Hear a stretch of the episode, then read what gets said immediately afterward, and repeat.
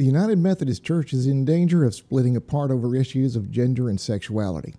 You may already know that, but what you may not know is how we got here. How a simple question from a man from Indiana, combined with a single phrase from a man from Texas, to change the course of history for the United Methodist Church. We'll have their stories and more of how we got here right here on The Untidy Methodist.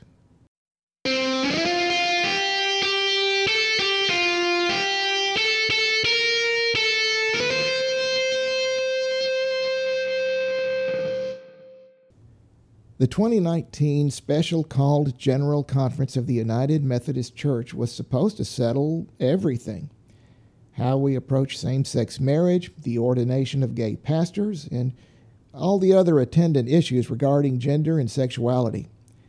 It's not quite how it turned out.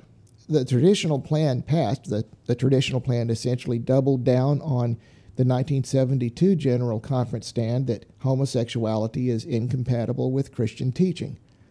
But it passed by a very narrow margin. If 27 or 28 votes had gone the other way, a very different result would have come out. And even those who supported the traditional plan walked away disappointed because several key uh, provisions that would have added enforcement to the traditional plan never came up for a vote. The General Conference just ran out of time. So, of course, we'll be talking about this again at the regular General Conference in 2020. And every side is saying if they don't get their way, they may uh, decide to split off and form a new denomination. Now, I'm the son of a United Methodist pastor, a lifelong Methodist. I'm a certified lay speaker. The, the, the thought of our church splitting apart just breaks my heart. So before we, we reach a point from which we may not be able to return, let's at least look at how we got here. And to do that, I need to introduce you to two men Russell Kibler of Farmersburg, Indiana, and Donald J. Hand of Universal City, Texas. We also need to talk a little bit about what a general conference is and how the United Methodist Church came to this point. Let's start there. The General Conference of the United Methodist Church meets every four years. Representatives come from around the globe representing all of the smaller annual conferences with clergy and lay members alike coming to discuss the major issues affecting our denomination. As part of that, they look at two key documents. One is the Book of Discipline, that essentially tells how we're organized, how we do things. And the other is our Book of Social Principles, which tells who we are and what we believe and, and how we stand on a variety of issues. Now, I've probably oversimplified both of those books, but for today's purposes, that'll do. It was in 1968 that the United Methodist Church was formed. The, the Methodist Church and the Evangelical United Brethren came together to form this new denomination.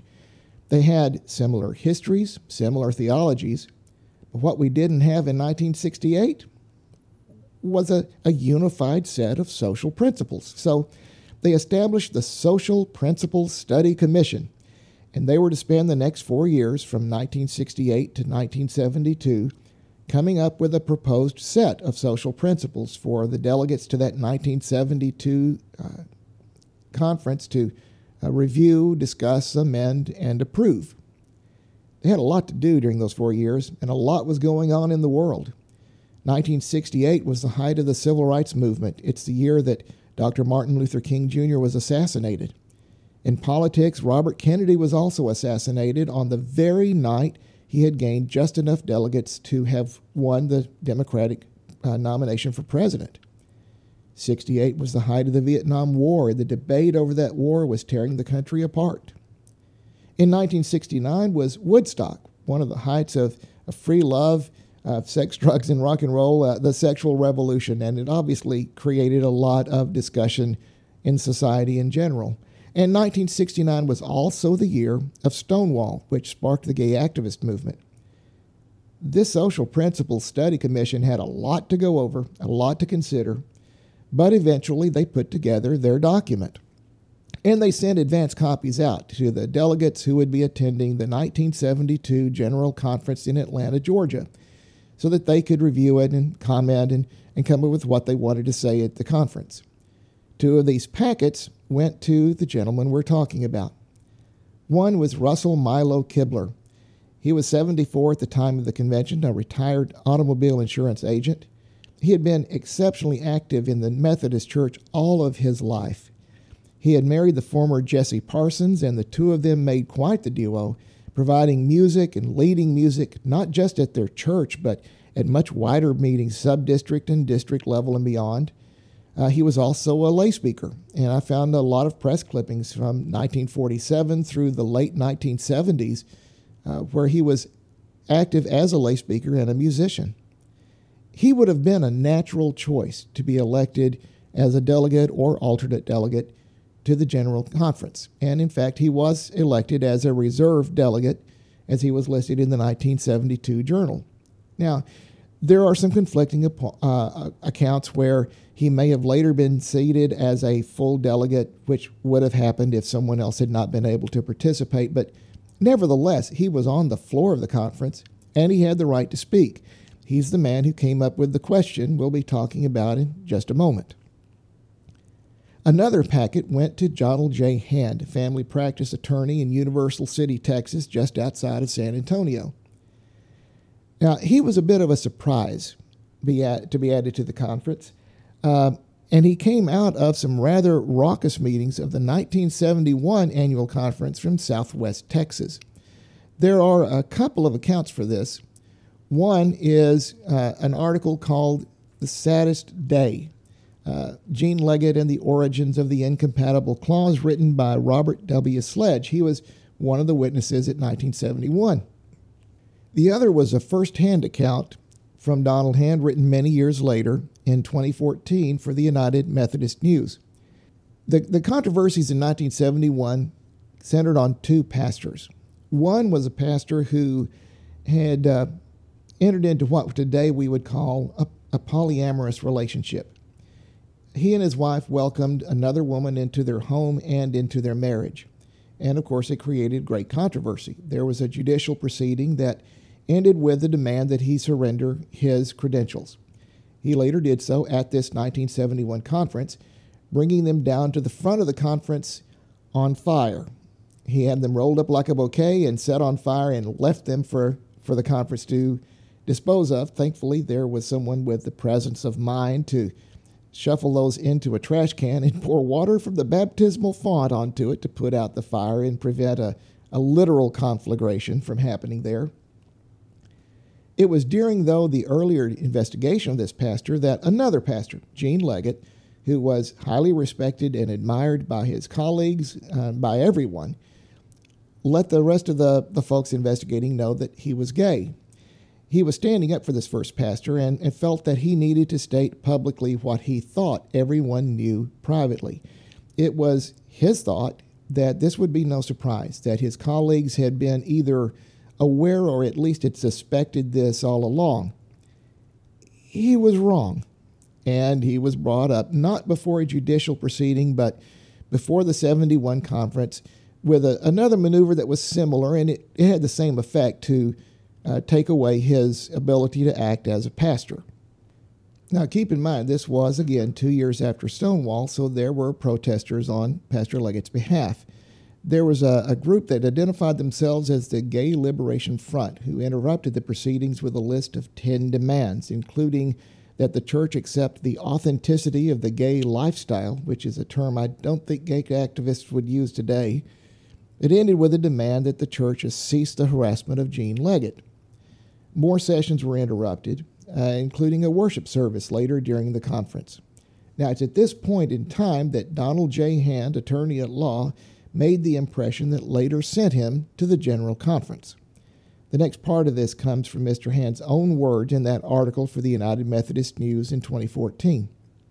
He said, in an evening service, two males sitting near the front section on the left side of the sanctuary stood up and berated Bishop Slater when he started a worship service. They continued to harass him regarding the disciplinary action taken against the homosexual pastor. I was seated across the sanctuary near the front on the right hand side. I looked around the sanctuary and saw that no one was engaged in an effort to quell the disturbance. I thought, this is ridiculous. I got up, walked to the side aisle, down that aisle to the front of the church, across to the front, uh, to the aisle on the left side to where the male stood. And yes, this is a very highly detailed account. Okay, we'll go back to the count, to the to the account. I told them that they were violating state law by disrupting a church service and could be prosecuted. They would not sit down. I told them that I and others in the gathering wanted to hear the bishop speak. This was also ineffective. So I moved quite near the two and in a low voice suggested, I'm going to add my own inflection to this. I think it's how he said it.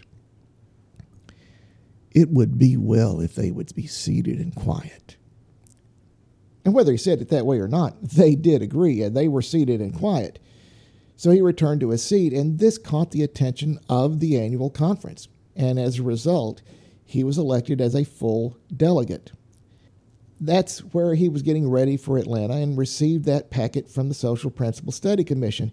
And, and here's the, the full text of the section that caused him grave concern after reading this, he, he knew he wanted to do something. He just did not know what he would do until struck by an idea during the debate itself at the General Conference.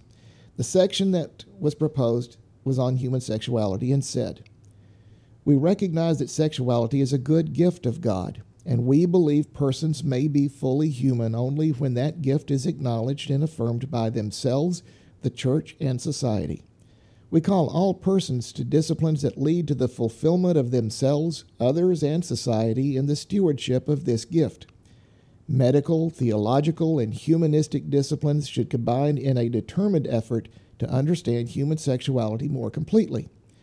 Although men and women are sexual beings, whether or not they are married, sex between a man and a woman is to be clearly affirmed only in the marriage bond. Sex may become exploitive within as well as outside marriage. We reject all sexual expressions which damage or destroy the humanity God has given us as birthright, and we affirm only that sexual expression which enhances that same humanity in the midst of diverse opinion as to what constitutes that enhancement. Homosexuals, no less than heterosexuals, are persons of sacred worth who need the ministry and guidance of the church in their struggles for human fulfillment as well as the spiritual and emotional care of a fellowship which enables reconciling relationships with God, with others, and with self. Further, we insist that all persons are entitled to have their human and civil rights ensured. That's the passage that brought everyone to Atlanta in 1972. And we're moving now to the Civic Center in Atlanta on the 10th day of the General Conference of the United Methodist Church on Wednesday, April 26, at the morning session.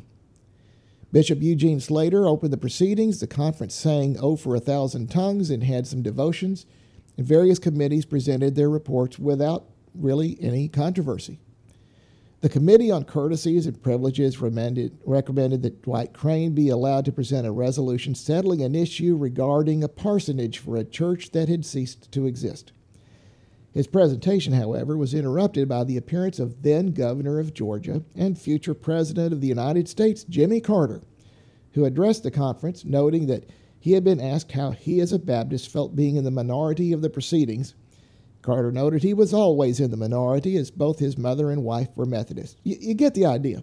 The day was going swimmingly well, no real controversy, no problems at all, other than poor Mr. Crane having to enter his remarks into the journal directly instead of getting to speak after being interrupted by the governor.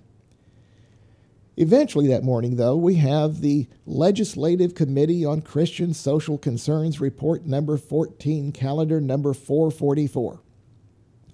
Edsel Ammons of Northern Illinois, chairman of the committee, presented the report, and this was the committee's work on the report of the Social Principles Study Commission. And Mr. Ammons introduced Robert W. Moon, chair of the subcommittee that had worked on the Commission's report for the Legislative Committee on Christian Social Concerns.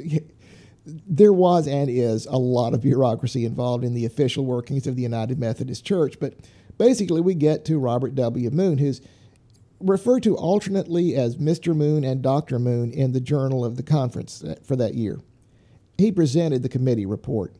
And there was some discussion on, at first, the topic of abortion, which was still illegal in most of the country. This was about a, a full year before Roe versus Wade. The church took the stand that A decision concerning abortion should be made after thorough and thoughtful consideration by the parties involved with medical and pastoral counsel. And it, it took the stand with an amendment that abortion should be removed from the criminal code. Surprisingly, considering today's debate on that same issue, it didn't create a major stir, at least not according to the journal of the conference. But it's at this point that we meet Russell Kibler, representing the South Indiana Conference. He came to the microphone to ask a question. He said, I want to ask a question and I may want to make an amendment. At the top of the page, having to do with homosexuals, we have a statement there at the close of that paragraph. Further, we insist that homosexuals are entitled to have their human and civil rights ensured. My question is, what do we mean by this?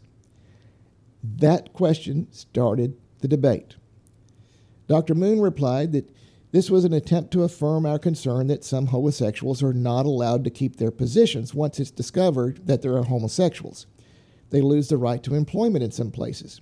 This seems unjust and a violation of a natural right that is theirs. In other words, this was an anti discrimination resolution rather than a recognition of same sex marriage or gay pastors.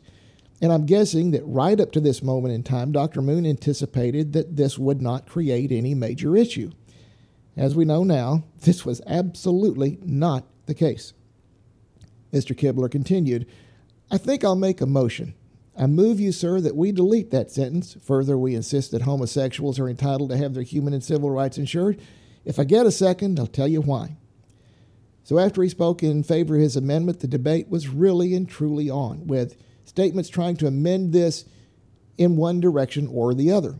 Carlton Dodge of Eastern Pennsylvania moved to amend the motion to delete the last two sentences, including the sentence that homosexuals no less than heterosexuals are persons of sacred worth.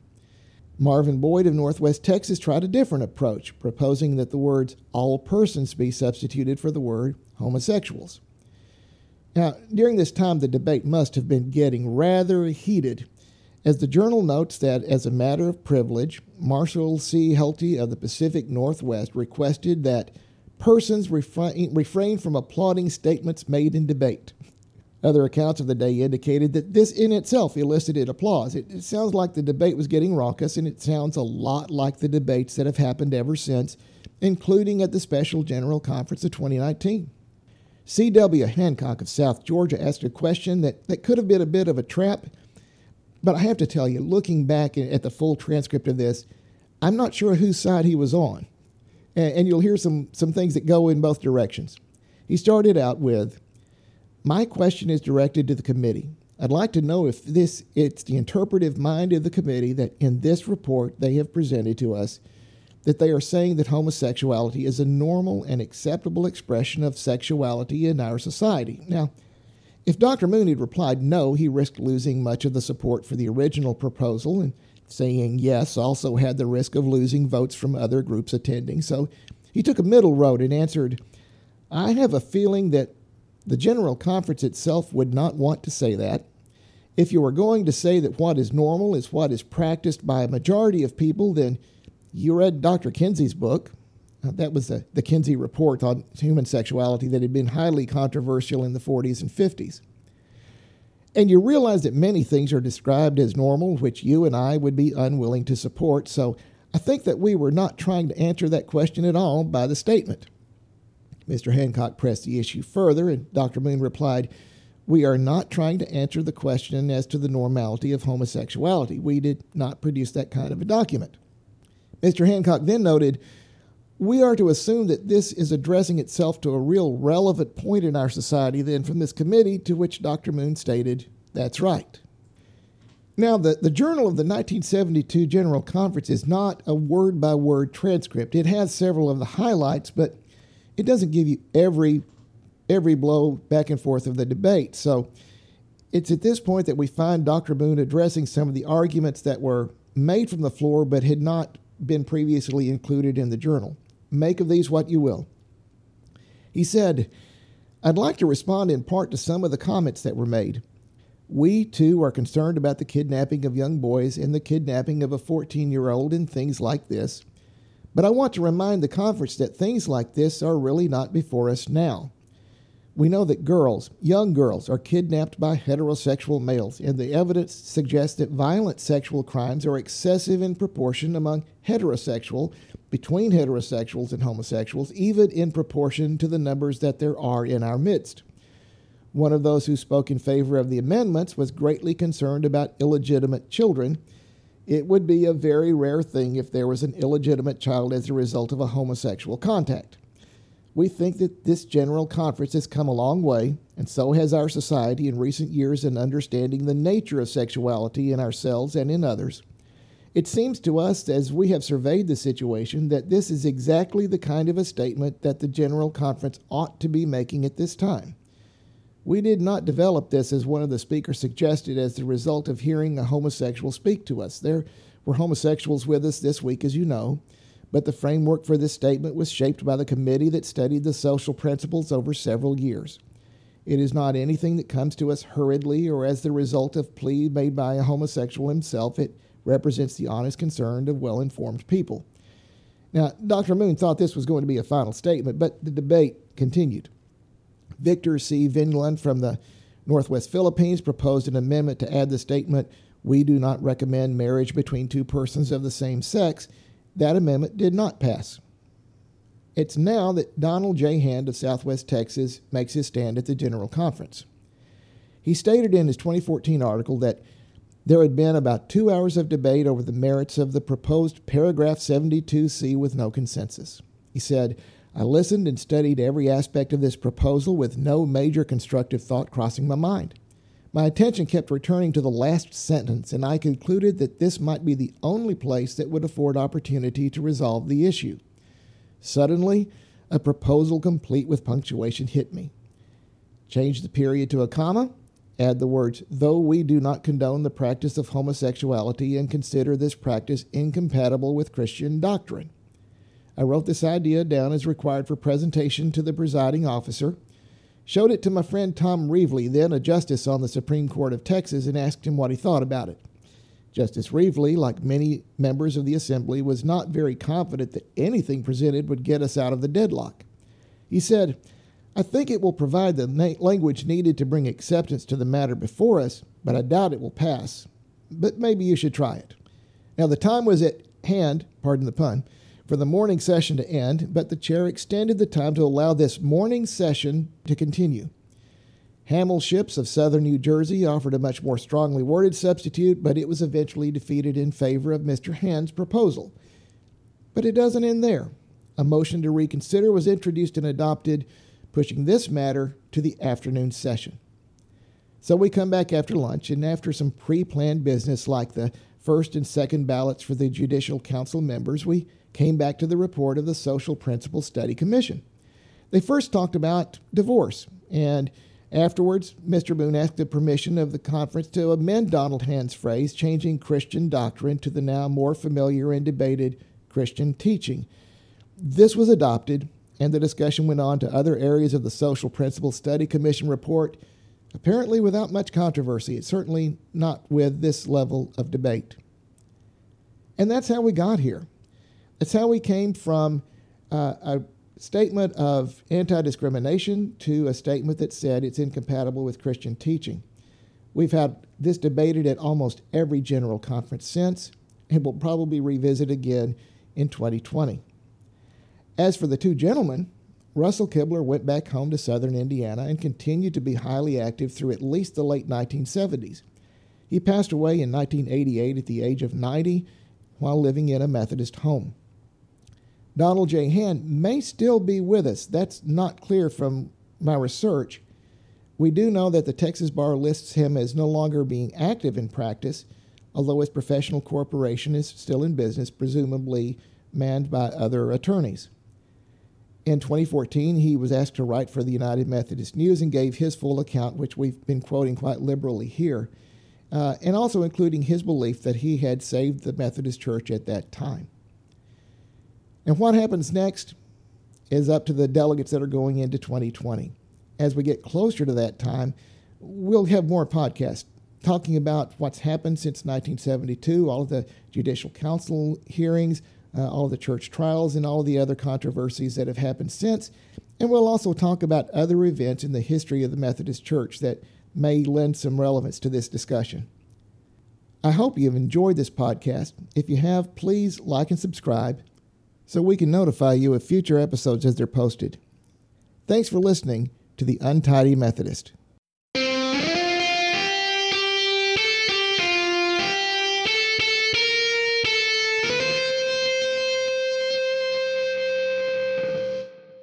The Untidy Methodist is written and produced by Ed Garrett and is not authorized by nor does it represent an official stand of the United Methodist Church. Your comments and suggestions are welcome.